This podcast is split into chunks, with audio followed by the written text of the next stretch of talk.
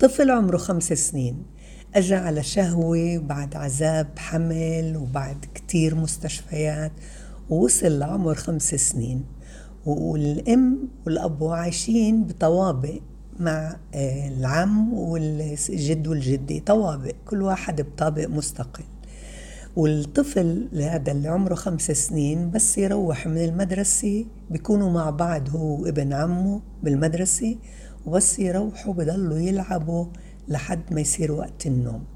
قررنا أنا وجوزي بتقول الأم إنه السنة الجاي بالمدرسة نفصله عن ابن عمه وإحنا كتير بعلاقة جميلة مع بعض مع آه، الوالدة حماتها بتقول إحنا كتير مبسوطين مع بعض الطبيخ مشترك وبتريحني لما بروح من الشغل وأنا وكمان والعم ومرت العم كتير أصحاب بس إحنا حاسين إنه ابننا مسيطر عليه ابن عمه وهو مدلل كتير بين إخوة هو بجيل ابننا بس هو عنده أخوة كبار وهاي عملت لنا مشكلة لأنه ابننا مثل اللي معدومة شخصيته أمامه بالرغم من أنه ولد كتير ذكي وشاطر ومستقل بس مع ابن عمه ببطل مستقل.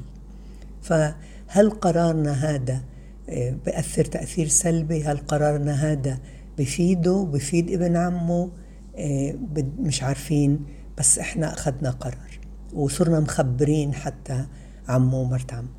قرار كتير لمصلحة الطرفين قرار كتير مفيد للتنين لأنهم بيلعبوا مع بعض. لما بروحوا من المدرسة الدوام الدوام بيكون منفصلين لما بروحوا بيكونوا أولاد عم أصحاب ومبسوطين. ليش أنا بقول قرار كتير مهم؟ بدنا إحنا نوسع البيئة الاجتماعية للأطفال. لما بيكونوا أطفال أصحاب كتير مع بعض وهن بعلاقة عائلية مع بعض بيستغنوا عن الخبرات الاجتماعية الخارج عن نطاق العلاقة العائلية. يعني بتصير بدل لغتهن هي لغتهن نوع ألعابهن هو نوع ألعابهن تعاملهن مشاركة زي ما قلتي الابن العم مسيطر على الولد. كل قضية المشاركة التعاون ترتيب الرغبات التنازل هذا آه، ابنك تعود عليه مع ابن عمه. بده لما يعيش في صف جديد. مع أولاد جداد بده يبني مفاهيم جديدة اجتماعية. صارت غير عن كيف علاقته مع ابن عمه. هن معسكر واحد قوي لما بيكونوا مع بعض. لا إحنا بدنا يصير معسكر واحد قوي مع أولاد غرب اللي بيعرف مفردات تانية غيرها بيعرف مزاجات طباع تانية مع أولاد تانيين. يعني إحنا بهالطريقة هاي منوسع القطر تبع الحلقة الاجتماعية منوسع التجارب منوسع الخبرات منوسع المدرسة لأنه الحياة مدرسة. فلا إحنا ما منضرهن إحنا منفيدهن للتنين ولابنك بالذات لأنه هو شخصية حاطة واطية لابن عمه بصير عنده فكرة جديدة عن حاله مع أولاد.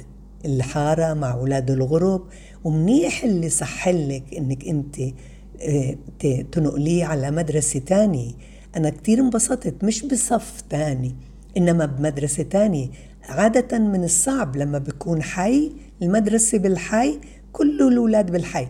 بس هنا أكيد تفهموا الطاقم التربوي تفهمك وأنا بعرف تمام إنه الطواقم التربوية الحديثة صارت تعرف إنه إذا بدنا نوسع العلاقات والوعي العاطفي واللغة الاجتماعية والمفردات الجديدة لازم نفصل القرايب حتى ما يبقوا مسكرين ومكتمين على بعض ولحالهن ومش خايضين تجارب خارجية.